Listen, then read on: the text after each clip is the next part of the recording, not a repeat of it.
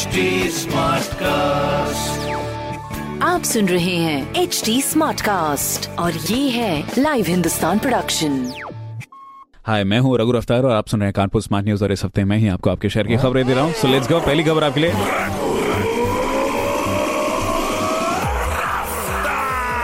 हाँ जी, अगर आप आपके बिल्डिंग के नक्शों की application online building approval system के पोर्टल पर अपलोड नहीं कर पा रहे हैं तो KDA पहुंचने पर वहां हेल्प डेस्क की टीम आपकी हेल्प कर सकती है, तो रफ्तार पकड़िएगा।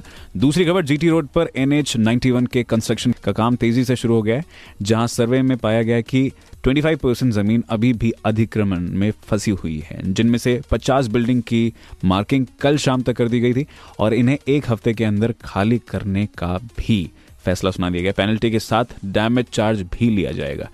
तीसरी खबर, छत्रपति शाहूजी महाराज यूनिवर्सिटी ने आत्मनिर्भर अभियान शुरू किया है, जिसमें कानपुर के एंटरप्रेन्योर्स, ऑफिसर और भी लोगों को शामिल कर अलग अलग जिम्मेदारी दी गई है। इस कैंपेन को सक्सेसफुल बनाने के लिए ज्यादा से ज्यादा स्टूडेंट्स की काउंसलिंग कराकर उन्हें एम्प्लॉयमेंट दिलाने की कोशिश की जाएगी। ये सारी खबरें आप भी पढ़ सकते हैं हिंदुस्तान अखबार में और कोई सवाल हो तो जरूर पूछेगा on Facebook, Instagram and Twitter.